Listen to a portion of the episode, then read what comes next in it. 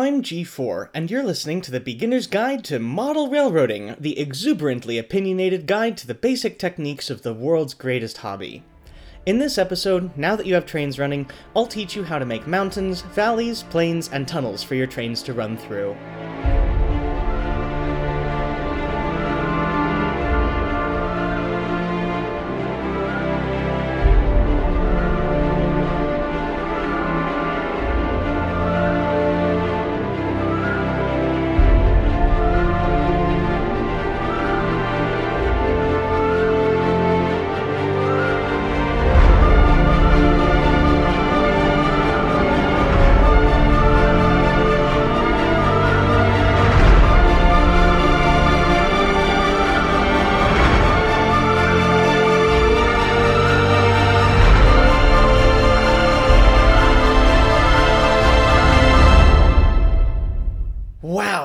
It's been quite a long time since I've wrote an episode script. I had episode 15 in the can for a while, but hadn't edited it. As COVID waxed and waned, science did not, and eventually I hit a streak of 49 consecutive days in lab without a break, including weekends. So, if for some idiotic reason you still have yet to be vaccinated or boosted, know that we molecular biologists pour our hearts and souls and lives into doing the best work that we can. If there is one benefit to COVID and this impromptu hiatus, it is that work on my own model railroad is moving quite along. As of this writing, I am just putting the first layer of dirt on, and as of this recording, wow, I've nearly finished all scenery and am deep into building structures. Additionally, the Penn State Model Railroad Club, of which I am the shadow controller of its puppet government, has reached a similar spot in the construction of our bend track modular switching and exhibition layout. So, in true BGT MRRING fashion, I need a better acronym. This means that I have just had direct experience with the things about which I now to you speak. Actually, okay, slight confession. I've taken almost a full year off of building my own layout, as things have happened in the interim. Very briefly, a few years ago, I wrote the History of Railroading in North America episode, and as you may recall, I took a slight interlude of a few paragraphs to talk about how modern light rail transit and streetcars evolved from old fashioned trolleys. Nearly everyone knows of old streetcars, nearly everyone is familiar with the decline and abandonment of nearly all old streetcars, and most people are familiar with light rail being a large and growing aspect of the modern cityscape. But surprisingly few, myself included at the time, know how those two tales actually connected to each other for that episode, for those innocuous few paragraphs in comparison to what they spawned, I did a surprising amount of research and my interest was piqued. What happened next I usually describe as that I fell into a Wikipedia hole, broke my leg, and couldn't climb out. In my research, I discovered that light rail and modern transit is actually deeply intertwined with regular railroading, most systems usually having at least one segment where light rail runs immediately adjacent to freight railroad tracks. Having made this discovery, I felt compelled to share it far and wide to fellow modelers to spur interest in the topic and allow people to bring this otherwise ignored modeling subject to their home layouts or clubs. As of 2023, there are 60 modern transit systems in the United States and Canada 7 legacy light rail, 22 modern light rail, 20 streetcar, and 11 DMU systems. Seriously, if there are 5 dozen systems running in 27 states and provinces, how in the world can nobody have thought to model them before now? So, to remedy this injustice, I made a presentation. At a mere 120 slides long in 45 minutes, it was a whirlwind of a show. I have currently presented it at NMRAx in 2021 and the Indy Junction Subnational in Indianapolis in 2022. In both cases, the presentation was extremely well received, but in both cases, it was also very poorly attended. Despite the fact that just a little under half of all slides were dedicated to showing that modern transit is intimately associated with things that people already model, the pre existing reputation of trolleys and transit being a separated discipline of modeling known for freight railroad independent layouts, and, let's be honest, a presentation title of Modeling Modern Transit Systems both worked against me. In an effort to yet further evangelize my discoveries, and timed with the release of the first model of a US prototype modern transit vehicle, the NCTD Sprinter from PIKO with DCC and sound, I designed a few switching railroad track plans and wrote an article on Diesel Multiple Unit Hybrid Rail, or DMUs for short, and was then promptly ghosted by both major model railroad magazine publishers. Boomers. So, what else to do but make a second presentation? This one much shorter, only 112 slides. As I speak, and after a full semester of polishing the PowerPoint in my spare time, to the detriment of both my own modeling and this podcast's three times a year release schedule, I will be presenting how passenger service is prototypical on small, modern switching layouts at the Amherst Railroad Society's Railroad Hobby Show in Springfield, Massachusetts, this January 28th and 29th, 2023, both days at 1330 in the Young Clinic Room. If you are attending the show, and if by some miracle I edit and publish this episode in time, I highly encourage you to stop by, say hi, and listen to what I have to say on the subject. I am absolutely positive that what I have discovered will impact the hobby forever, at least in some small way. Additionally, if you are that one person, I believe you are tall and had short blonde hair, who stopped me at Springfield all those years ago, I think it was 2018, saying that you liked my podcast and inspiring me to restart it, please do also stop by, as I didn't even catch your name, and I would like to thank you properly. But as pertaining to my own modeling, well, there's actually a third presentation. Between these three decks, I have over 350 slides of refined material in what I'm calling my Modern Modeling Anthology. I did not set out aiming to be an amateur PowerPointician. I merely rose to the occasion I was given, and became one along the way. I'm still in the process of writing this one, but who knows, maybe you'll see me in Texas this summer at the NMRA National. I also don't want to give too much away, but if you go back and read through my free Patreon blog, you might be able to connect the dots and figure it out. For now, I'll leave you with what I believe to be the most scintillating clinic title ever, and possibly the apogee of what I am capable of bringing into this world. Proto freelancing in the wrong direction, my accidental quest to model the near future. From just a few paragraphs of an episode script, I ran nearly the whole marathon of model railroading and, in sight of the finish line, face planted and began walking back to the start. anyway, you're here to learn about building layouts. Where did we leave off? We've just finished laying and wiring track, and hopefully in the time since then, you've been able to polish it to be derailment free. Unfortunately, this stage is where a lot of modelers will sometimes peter out, so much so that there's a term for a model railroad which is long established but thoroughly unscenic, a model of the Plywood Pacific Railroad. This often happens because the preceding steps were largely technical and precise, whereas the following are largely artistic and aesthetic. Some people have difficulty switching over to a more creative mindset, or are scared of messing up the radically different techniques with which they've had no previous experience. To this, I offer two remedies. The first one, as I'm sure you've heard before, is simply to not be afraid to try. We all need experience to do things well, and this is just as true of scenery as it is of benchwork. If you are truly worried your scenery will suck the first few times, you can always go back and scenic over it again with new dirt and plaster, or just tear the scenery out to the benchwork and start over. It's not that hard, I promise. The second solution, which I more often recommend, is to have a small test module to gain some experience before you start scenicking the layout proper. After all your benchwork and track laying, you most likely have a spare piece of flex track laying around and a rectangular-ish piece of plywood to put it on. Alternatively, if you have some foam core board lying around in preparation for scenery, you can easily cut a half-ish by meter-ish piece and lay some track straight on that. This trial module really doesn't have to be anything fancy or permanent, so you can quickly cobble it together from spare parts. The whole idea of having a trial module is such that you can test scenery techniques out ahead of time before you use them on the layout, giving yourself a low stakes opportunity to tackle the learning curve. Literally, the worst thing that can happen if you mess things up that badly is that you take the whole module, put it in the garbage bin, and try again. If not, at the end of construction, then you have a nice portable display for photographing outdoors or showing off at train shows or to coworkers. To be maximally useful, your trial module should probably have at least one of everything that you'd encounter on your main layout. So, most likely, one stretch of track, one building, one road, and if applicable, one small water feature or rock outcropping. Try to build it exactly as you want things to look on your main layout. You can always build another module later of a different theme when you're a more experienced modeler. Okay, so with that out of the way, let's talk about the specifics of modeling scenery. After much thought, I'll break this down into two episodes. Firstly, we'll cover all of the base construction, things like hills, valleys, and all the subsurface that supports later scenery, as well as rock outcroppings, because they fit well with the plasterwork of this stage. Then, in the next episode, I'll cover all the final visible layer of a layout, including dirt, grass, trees, and rivers. In thinking how to describe to you these two stages of scenery, I realized that nobody's come up with terms to distinguish them. So, taking a page from geology, I'll refer to them respectively as the lithosphere and pedosphere, deriving from the Latin prefixes for rock and dirt respectively. The first step in making scenery lithosphere, counterintuitively, involves going back to benchwork. The fascia is a covering on the edge of the layout that defines where the model railroad ends and the human one begins.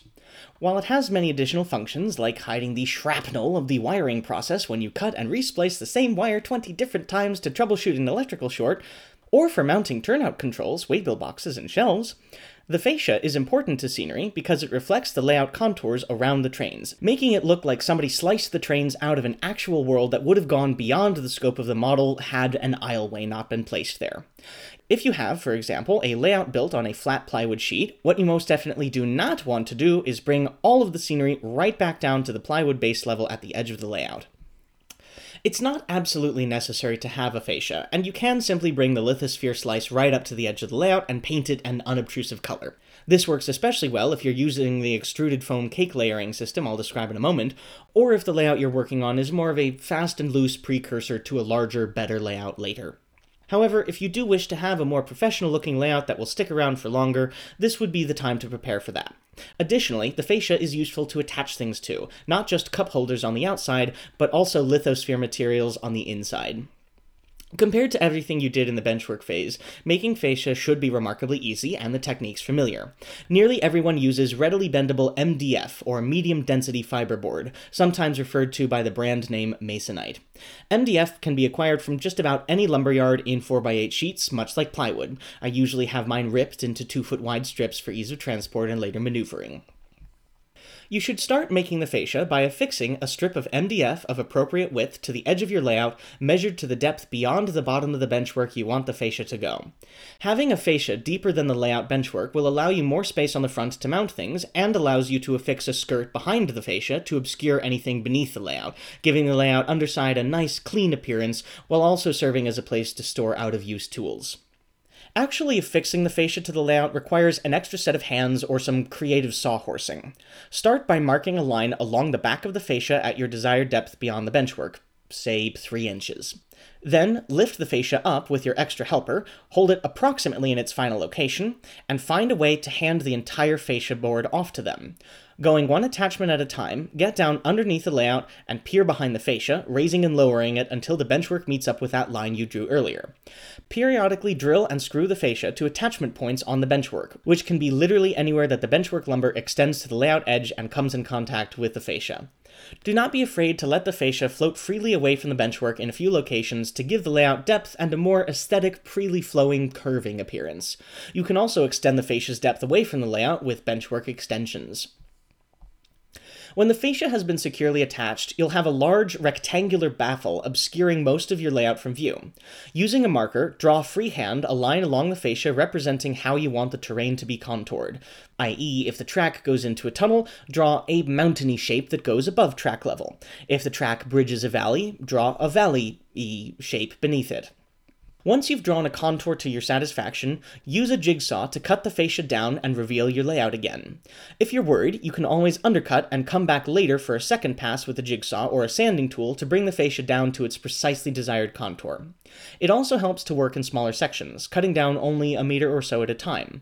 This allows you to more easily check that your freehand contour line matches what's behind it before you make a permanent cut by peering around a small corner, as well as shrinking the scrap pieces to a more manageable size for the recycling bin. Incidentally, if you're wanting to build a backdrop for your layout, you can do so during this step using much the same methodology. Attach a 2 or 3 foot deep strip of masonite to vertical cantilevers rising up from the back of the benchwork lattice at the desired locations. You can also use the backdrop to hide the track by cutting small holes for the track to run through, and then later obscuring those holes with trees, overpasses, or other scenic foils. Just make sure, and this is really important, that all the tracks behind the backdrop are still accessible to rescue unforeseen derailments. For both the backdrop and the fascia, if you have a stretch longer than 8 feet, you can splice MDF boards together. Using scrap dimensional lumber, find a piece wide enough to attach both boards to, but not so thick as to prevent their bendability. Then screw and glue the pieces together, letting them dry overnight. Especially for the backdrop, use flush head screws for the splice, and cover the screw heads and splice joint with spackle to be sanded smooth when dried. This will make the joint practically invisible once everything is painted. When all of this is done, paint your backdrop blue and add any scenery or photographs you want, but wait to paint the fascia because it will get very messy in the coming months. With the fascia mounted, we can now focus on the terrain building techniques proper. Probably the oldest way of building the layout lithosphere isn't too different from fascia and benchwork. During the hobby's nascency, landforms were created by cutting plywood cross sections for the terrain and attaching them to the benchwork periodically, then using a staple gun to affix a fine mesh chicken wire to the plywood before covering that with paper mache. While chicken wire can still be useful to create lightweight but strong landforms above shallow areas, such as above hidden trackage, this methodology is far more crude than necessary. With time and technology, the next terrain system to emerge was cardboard webbing. Using a retractable safety knife, you can cut extra cardboard boxes into long strips a few centimeters wide. Importantly, take the strips and run them along a table edge to crush the lattice inside and make them more flexible. Then use a hot glue gun to attach longitudinal strips from the back of the layout to the sub roadbed, then to the front of the layout. Finally, thread additional cardboard strips laterally, affixing them to the longitudinal pieces again with a hot glue gun. As the lattice develops, you can modify the landscape contours by cutting and splicing the individual strips to add or take in slack. When finalized, the webbing is covered in plaster cloth, to be discussed momentarily, as an initial layer. Then a thicker layer of plaster, hydrocal, or Sculptamold, IBID, is added to increase strength and take in the sags of the plaster cloth. Like the chicken wire method, this has the advantage of being hollow, but for much less weight and effort. An alternative, additional, and absurdly cheap method of landforming can be achieved by balling up newsprint and taping piles of these balls into loose shapes of a hill, then also covering them with plaster cloth and proceeding as above. But this is such a rudimentary technique that I shan't discuss it more here. Just know that it's available if you're really in a pinch and don't care too much about the exact shape of your hill. However, if there is one thing that these three landforming techniques might be missing, it would be finesse you can't exactly have a very fine grained control of the shape of a hill and valley when you're using floppy cardboard, to say nothing of the detailing capabilities of power tools and staple guns. It is thus that, in the past few decades, the standard material of scenery construction has become that of extruded foam insulation board. As the name implies, this material is available in large sheets of varying thickness, used primarily as wall insulation during construction. The sheets are prepared by extrusion, as opposed to the expanded bead foams you are more likely familiar with. Think less Dixie cups and more foam takeout containers. The extrusion process not only increases the strength of the board, but also allows it to be attacked with a knife or sander without falling apart into its component beads, leading to an unrealistic, bubbly appearance of the terrain. However, some modelers, including myself, use the two types of foam interchangeably. Since the product is most often available in pink, blue, and more rarely green, it is usually referred to as bracket your color of choice close bracket foam. Modelers have taken to foam board because it allows much finer control over the shape of the landscape. Initially, shaping was done with knives and rasps, but such is excruciatingly messy. In the intervening years, a number of tools have developed, centering around the hot knife through butter concept. Hot wires, hot sticks, and hot knives can all make quick work of a block of foam, allowing you to carve out the exact shape of the landscape you desire. There are two camps for the preparation of foam board landscaping. Many people use cake layers, where you simply stack one board on top of another, each of decreasing size, until you hit the top of the hill. However, some modelers orient the slices vertically, like a loaf of bread. These two systems can obviously be used on the same layout, and to some extent are fully interchangeable, but each has a slight aptitude for different situations.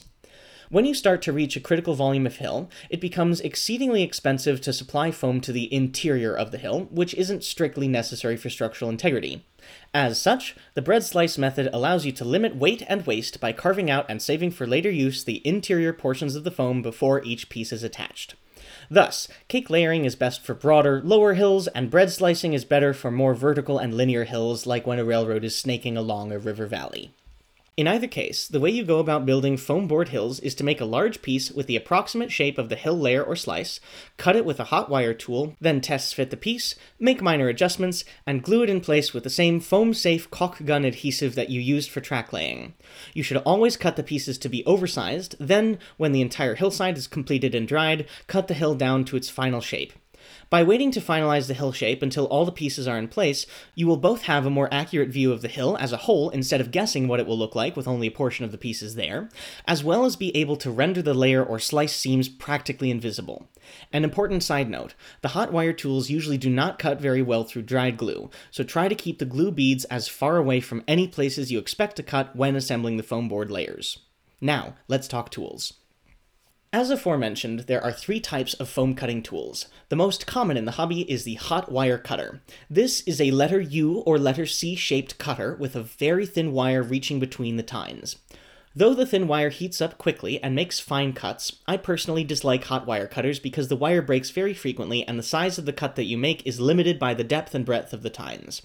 If your tines are, say, 6 inches deep, then making a 10 inch hill would require multiple separate pieces to be terminally prepared before final gluing. Additionally, you can never cut starting from the middle of a piece of foam, you must always begin at the edge. To get around this limitation, you can use a hot stick, sometimes confusingly called a hot knife. A hot stick is simply that, with a single ended stick about the diameter of a pen ink cartridge. In retrospect, I have no idea what I was doing to inspire me when I wrote this simile. This setup is superior because it allows you to make any conceivable cut without the U-shaped tines getting in the way, as well as make any cut as deep as the stick is long. However, as useful as hot sticks may be, they are often aimed at light-duty floristry tasks and made very, very cheaply, breaking almost as frequently as the hot wire cutter, but at a higher repair or replacement cost. Honestly, one of the best purchases I have ever made in the hobby, besides a handheld reciprocating saw, is that of a hot knife proper. Though these can run from 70 to $140, a far cry from the $20 of a hot wire cutter, a hot knife is not too dissimilar from a lightsaber. Imagine a large industrial steak knife with a slit up the middle and a bulky, triggering handle capable of blasting 1.21 gigawatts down the blade to make it cut through the very fabric of time and space along with any ill fated foam coreboard that may be in the way. A good hot knife is a worthy investment that will turn you into a high speed sculptor of landscapes, a Moran of mountains, a Trumbull of terrain, and Inness of. well, you get the picture. So, in sum, the way to make landforms goes thusly. Determine if cake layers or bread slices are more relevant for a particular area. Use a hot knife to cut a slice of foam board roughly to shape. Test fit the foam piece and trim as necessary, but make sure to keep its proportions slightly oversized. Glue the foam to the layout or adjacent foam pieces. Keep the glue bead away from the places you plan to cut later. Use long metal pins to hold the pieces together while drying. And finally, when all the foam pieces are dried and glued together, remove the pins, cut them down to their final shapes, and make a seamless scenery base. Now, before we move on to other topics, here are a few more odds and ends regarding lithosphere construction. First, as you go along cutting the pieces to size, you'll end up with a lot of scrap foam pieces in odd shapes. Don't immediately throw them away, keep the larger pieces handy in case you can cut another piece from it. However, be sure not to hoard these small pieces indefinitely. Keep them in a spare empty box as you accumulate them, and then immediately throw the box in the trash when you're finished landscaping. Seriously, hoarding is very tempting at this step. Secondly, if you have a tabletop railroad with a track sitting on the foam base, you can also use your hot knife to cut into the base and have below track scenery. Also be sure to avoid having any areas outside of man-made structures perfectly flat, and take care to add at least occasional below-grade terrain features. Having a railroad with an artificially flat base is highly unrealistic, even for the Midwest. Seriously, go to a river if you live there, you'll see what I'm talking about. And lastly, if you ever have any questions at all about what hills look like, research the geology of your setting and go on a hike. Nothing beats getting out into the actual woods to see how nature does it. Even if you're mostly modeling urban territory, take a walk through town. Not a drive, a walk. A walking audit is the best way to soak up the world's details. And don't just walk along Main Street either. Walk around buildings to their backs, ramble through parking lots and alleys, take a look at the viewing angles you'd see a city from on your model railroad, and explore places from that perspective. See how the city grew up around and eventually over small rivers and creeks. Look at historic images showing the city under construction. A surprising amount of human infrastructure is controlled by a place's immediate terrain, and there is no substitute for understanding that than the real world itself. Have fun, get outside, go on an adventure. Now, one common misconception of foam board lithogenesis is that the foam acts as the direct layout surface. While it is entirely possible to build a model railway this way, there are two key limitations to this methodology. Firstly, no matter how precisely we may affix our foam, there will still always be a small gap or an abrupt transition from foam to, say, plywood. More importantly, however, is that the foam remains fragile. Dropping a tool here or a stray elbow there may result in a large gash of pink or blue splitting an otherwise verdant green hillside. And finally, if you want to make any delicate terrain features, such as tire ruts or very small hills or dirt piles, replicating such in foam is incredibly arduous, if not impossible. In light of these issues, modelers often return to the techniques of the purely quote unquote hard shell scenery techniques described above and coat their scenery base with some type of plaster product. This serves as a form of protection for the layout against damage, as well as a sculpting medium to precisely control the shape of the final hillside. Before we get into the specifics, let's have a history lesson. By far, the most common material used for scenery shells is gypsum, sometimes known by the brand name Hydrocal, but usually understood as plaster of Paris, or simply plaster.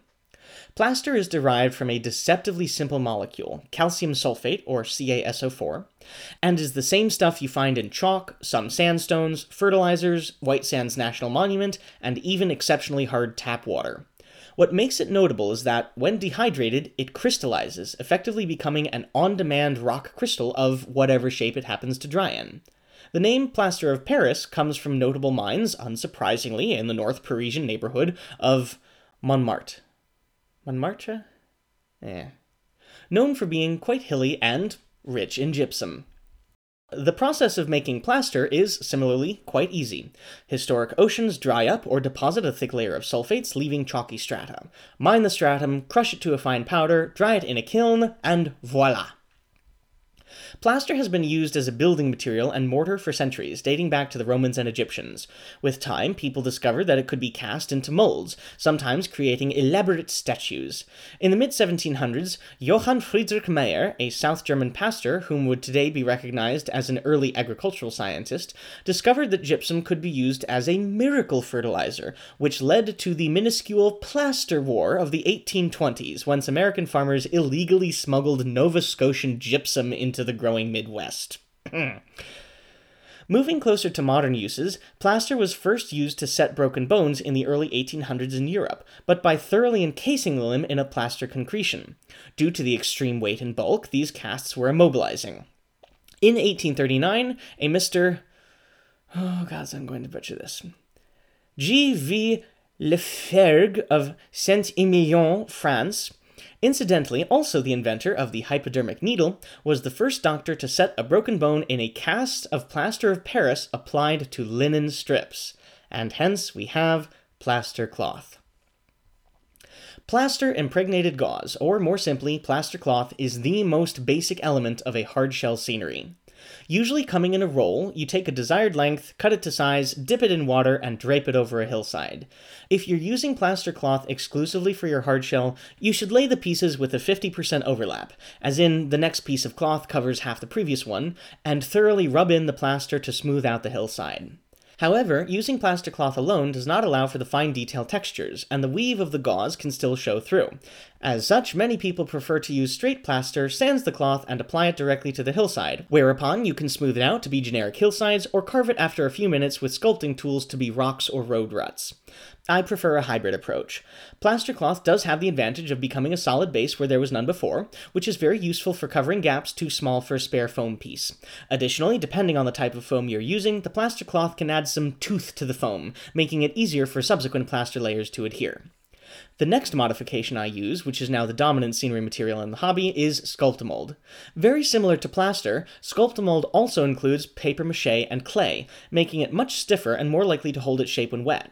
It is also lumpier, which adds to the degree of realism of a randomly undulating hillside. To actually make the hard shell, since I use both plaster cloth and Sculptamold, I only cover the foam with one layer of plaster cloth, and then I mix up the Sculptamold per directions and start applying it by hand or spatula. Since this can be a very messy process, I sometimes wear an apron and usually have one clean hand holding the Sculptamold bowl or bucket and one dirty hand, which reaches into the bowl and applies it to the layout. The most important thing to do at this stage, more important than anything else in this episode, is to cover all of the layouts track with masking tape prior to doing anything with plaster. Plaster, plaster cloth, and Sculptamold all can drip when wet, and these plaster droplets can leave small white craters wherever they fall. If this falls onto a tie, it will have veins of white that are hard to scrub out. If they fall onto a railhead, it can dirty the track and impair electrical connectivity, and worst of all, if the plaster drops onto a turnout, it can obstruct flangeways or freeze the throw bar. Thus, before you do anything on your layout involving plaster, grab a roll of painters or masking tape and cover every inch of exposed track track, and also all of the hidden track beneath areas where you will be applying plaster in the event that any of it leaks through the surface. The final aspect of lithosphere construction to address is that of rock molds. Though they technically will be part of the outward facing surface layer of the scenery and may thus be better classified as part of the pedosphere, model rock faces are cast in plaster and therefore more appropriately discussed here. The first step to making rock casts is to acquire a rock mold. Most often, reasonably realistic molds can be purchased in great variety from any old hobby shop, but this sometimes makes rock outcroppings recognizable across different pikes, destroying the illusion for the trained eye. To increase rock face variety, some people use room temperature vulcanizing rubber to make their own casts of real rocks. This can be useful and realistic, but it is also well beyond the realm of beginnerhood. A unique and intermediate option is to make one off casts of individual rocks using, well, simply Play-Doh. This allows a beginning modeler to acquire unique rock shapes with minimal effort.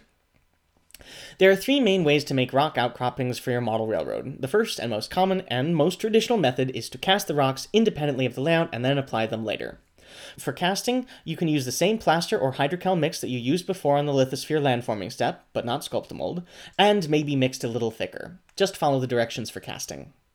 You will usually have to do some trial and error to find a balance between making your rocks chalkily crumble and so dense as to be less carvable than depleted uranium. With the plaster mixed, let it sit for a few seconds and start to set while you prepare the molds. To do so, take the molds and coat them with a release agent. Most people prefer to use so called wet water, which is water in a spray bottle with a few drops of dish detergent to destroy the surface tension. I myself prefer isopropanol. Once this is done, set the molds in a stable place such as to remain flat, such as a box with crumpled up newspaper or a scrunched up towel. Importantly, make sure that this place either has a towel underneath it or is easy to clean in the event of a spill or a leak. Now, pour the plaster into the rock mold, and be sure to do this carefully as to not introduce any bubbles into the plaster. And once the mold is filled, give it a few hard knocks or a swirl with a stick so as to release any bubbles that may have gotten through and attach themselves to the mold's surface. Then let it dry overnight. A day or two later, when no longer cold or damp to the touch, gently peel away the rock mold from the plaster.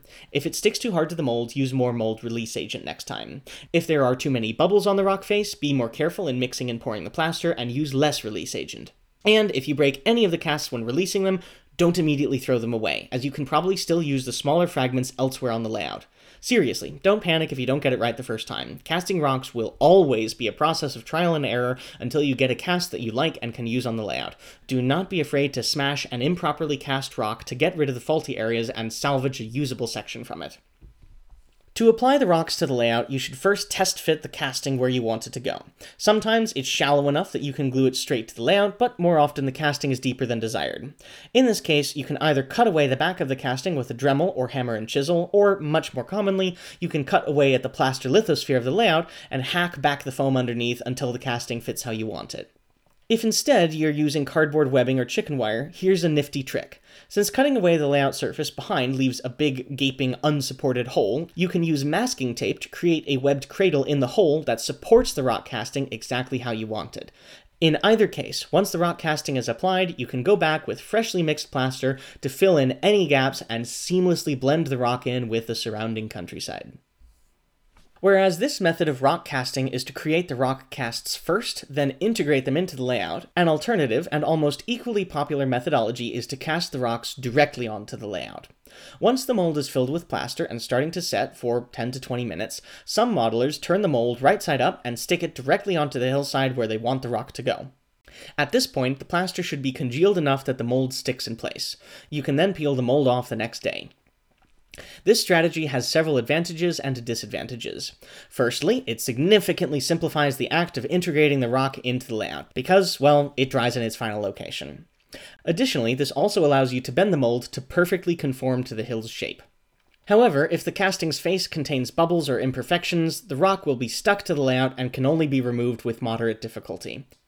Also, because of the depth of the molds, this method won't allow you to butt one casting right up against another, leaving a gap between the rock formations. Lastly, there's always the chance that plaster could drip all over your layout if you're not careful. So, in taking these two methods together, each has their own aptitudes and failings. Evaluate their use on a case by case basis. Otherwise, one solid conclusion I do have to offer is that you shouldn't try casting a rock directly onto your layout until you already have successfully made a few independent, disposable casts first. The third method of making rock faces is actually a more modern development. Some manufacturers now offer flexible rock faces made of rubber, foam, or latex. These come in large, highly detailed sheets and can very simply be cut to size with a pair of scissors and glued directly to the layout.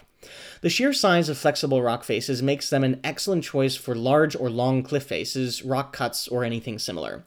Additionally, many of these manufacturers also offer flexible retaining walls, stone walls, and tunnel linings, so flexible sheets make a very quick, easy, and realistic solution to large areas of vertical terrain. Before we move on, here are a few final tips in casting rocks.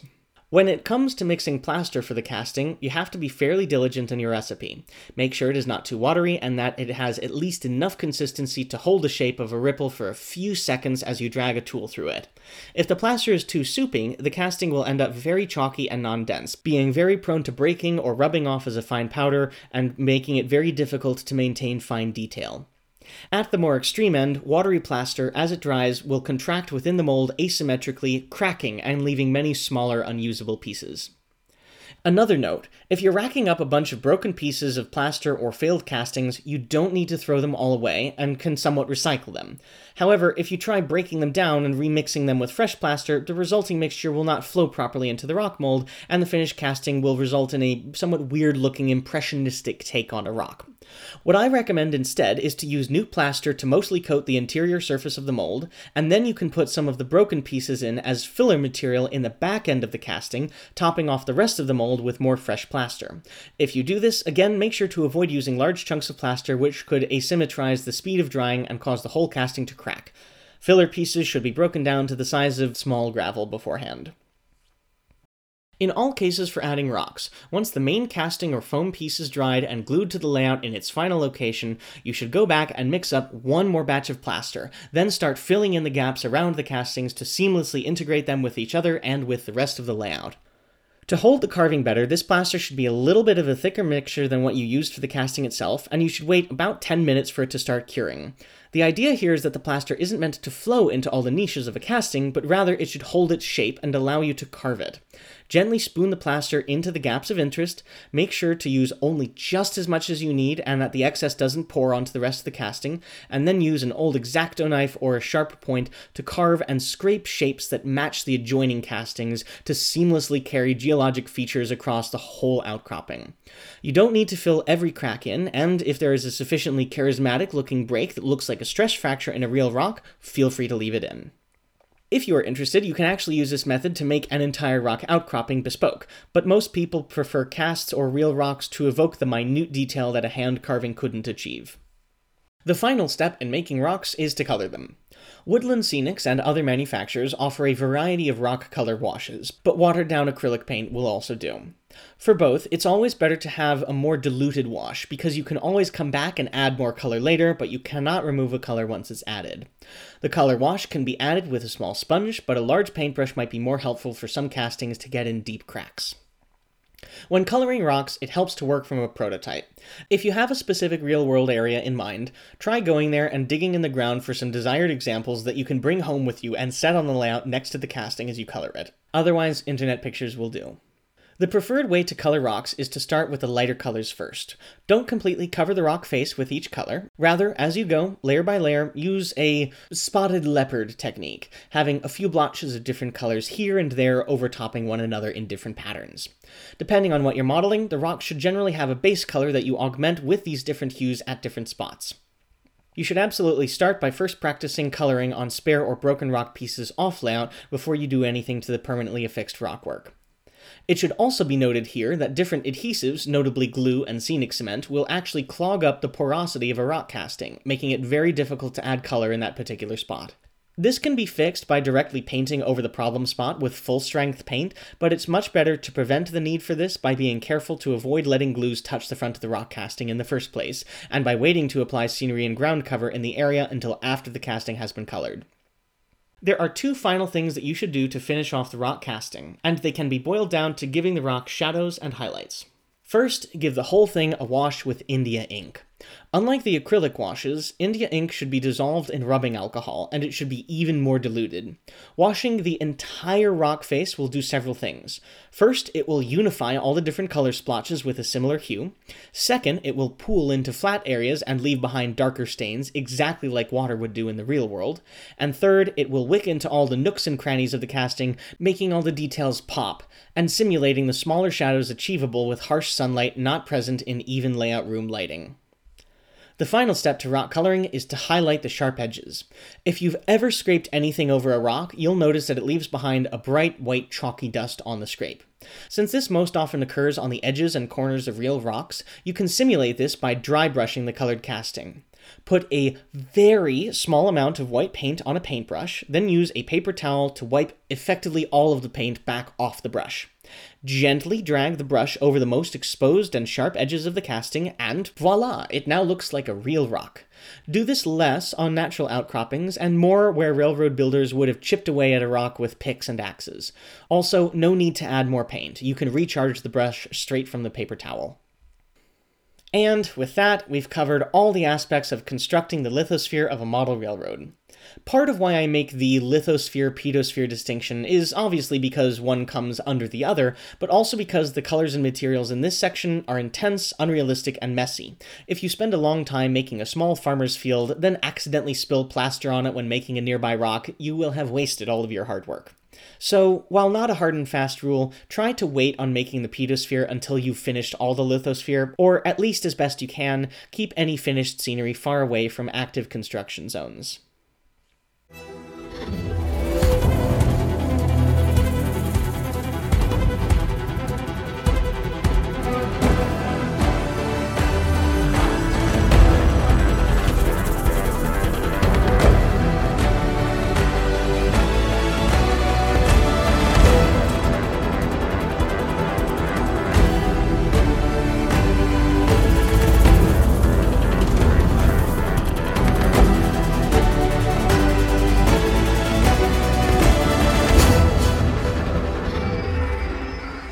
hope that, in this episode, I have given you many techniques to transform your Plywood Pacific into a pike with rolling hills and dramatic rock faces.